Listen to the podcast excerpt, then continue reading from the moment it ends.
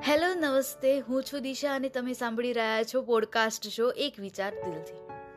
હંમેશાની જેમ આજે પણ હું વાર્તા લઈને આવી છું અને વાર્તાનું નામ છે બોજ. સોમવારનો દિવસ હતો. આશરે બપોરે બાર વાગ્યા હશે. સૂર્ય બરાબર માથા ઉપર હતો, એટલે બજારમાં કોઈ ખાસ ભીડ ન હતી. ત્યાં અચાનક થોડી દૂરથી જોર જોરથી અવાજ આવવા લાગ્યો. બજારમાં જે થોડા ઘણા લોકો હતા, તે અવાજ તરફ દોડી ગયા. ત્યાં બે માણસો ખૂબ જ ઝઘડાતા હતા. ક્ષણભર તો એમ જ લાગે કે આ એકબીજાનું ખૂન કરી નાખશે. જેમાં રમેશે પિંક શર્ટ, બ્લેક પેન્ટ અને શૂઝ પહેરેલા હતા. ત્યાં સુધીરે white shirt, black pant, shoes અને ચશ્મા પહેરેલા હતા. રમેશ અને સુધીરના ઝઘડાને લગભગ વીસ મિનિટ થઈ હશે. પરંતુ ઝઘડો હજી પણ ચાલુ જ હતો. ત્યાં જ લાલ કપડામાં એક સ્ત્રી આવી પહોંચી.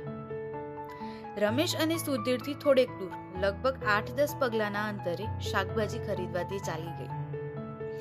ત્યાં ઝઘડો જોનાર ઉત્સુક લોકોએ રમેશ અને સુધીરને ઝઘડાનું કારણ પૂછ્યું. ત્યાં રમેશ બોલવા જતો જ હતો કે ઘર ખર્ચ, છોકરાની ફીસ, બા બાપુજીની દવા અને ઉપરથી કોરોનાના કારણે પગારમાં કાપ મૂકવામાં આવ્યો છે. માટે બા બાપુજીને વૃદ્ધાશ્રમમાં મૂકવા છે. જેની ફીઝમાં સુધીર ભાગ આપતો નથી. પરંતુ ત્યાં જ લાલ રંગના કપડાં પહેરીને આવેલી પેલી મહિલા, જે શાકભાજી ખરીદતી હતી. હા, તે પ્રેગ્નેન્ટ હતી. તે પ્રેગ્નેન્ટ હોવાના કારણે ચક્કર આવીને નીચે પડી ગઈ. ત્યાં ઉભેલા લોકો તરત જ મહિલા તરફ દોડી ગયા. આ બધું જ એક વૃદ્ધ માણસ જોઈ રહ્યા હતા. ત્યાંથી અચાનક જ બોલી ઉઠ્યા. બાળકના શોખ પૂરા કરવા, બાળકને જન્મ આપતા, બાળકનો ઉછેર કરતા મા બાપને કેટલી તકલીફો પડે છે. પરંતુ અત્યારના બાળકો ક્યાં સમજે જ છે. અત્યારના બાળકોને તેઓ મા બાપ બોજરૂપ લાગે છે. તેથી વૃદ્ધાશ્રમમાં મૂકી આવે છે. રમેશ અને સુધીરના ઝઘડા પરથી તેમને અંદાજ આવી ગયો હતો કે આ બંને લગભગ આ જ બાબત ઉપર ઝઘડી રહ્યા છે. કદાચ તે પણ આ જ હાલતમાંથી પસાર થયા હોય. આ સાંભળી રમેશ અને સુરેશ ઘરે પરત ફર્યા. રમેશ ઘરે પરત ફર્યો. ત્યાં હંમેશાની જેમ આજે પણ સુધા અને મા વચ્ચે તું તું મેં ચાલુ જ હતી. રમેશને આવતો જોઈ સુધાએ ચાનું પાણી ચઢાવ્યું. સુધા એટલે રમેશની પત્ની. રમેશ આવીને નહાવા ગયો. પરંતુ તેના મગજમાં સતત વૃદ્ધના વાક્યો ફરી રહ્યા હતા.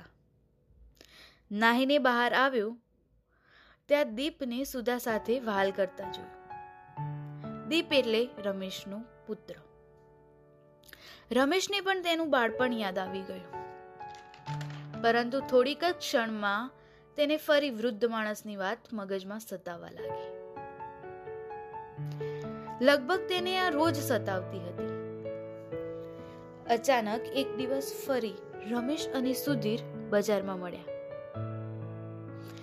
રમેશ સુધીરને જોઈ તરત બોલી ઉઠ્યો, સુધીર, કંઈ પણ થશે, થોડીક વધારે કરકસર કરીશ, થોડીક વધારે મહેનત કરીશ, પણ બા બાપુજીને મારાથી દૂર હું ક્યારે નહીં મૂકું. તેમને વૃદ્ધાશ્રમમાં નહીં જ મૂકું.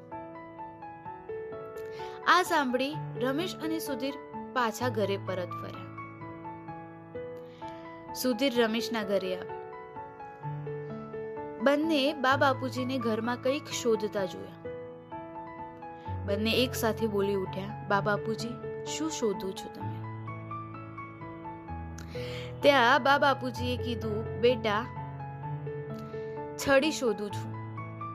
ત્યારે રમેશ અને સુરેશ ફરી સાથે બોલી ઉઠ્યા બા બાપુજી, તમારા જીવનની અસલી છડી, સાચી છડી તો અમે છીએ. અને હવે સાચા અર્થમાં પણ છડી બની બતાવશું. વાર્તાનો બોધ હતો, આપણા બાળપણમાં મા બાપને આપણે ક્યારેય બોજ નતા લાગ્યા, તો તેમની વૃદ્ધ અવસ્થામાં આપણને તે બોજ ન લાગવા જોઈએ.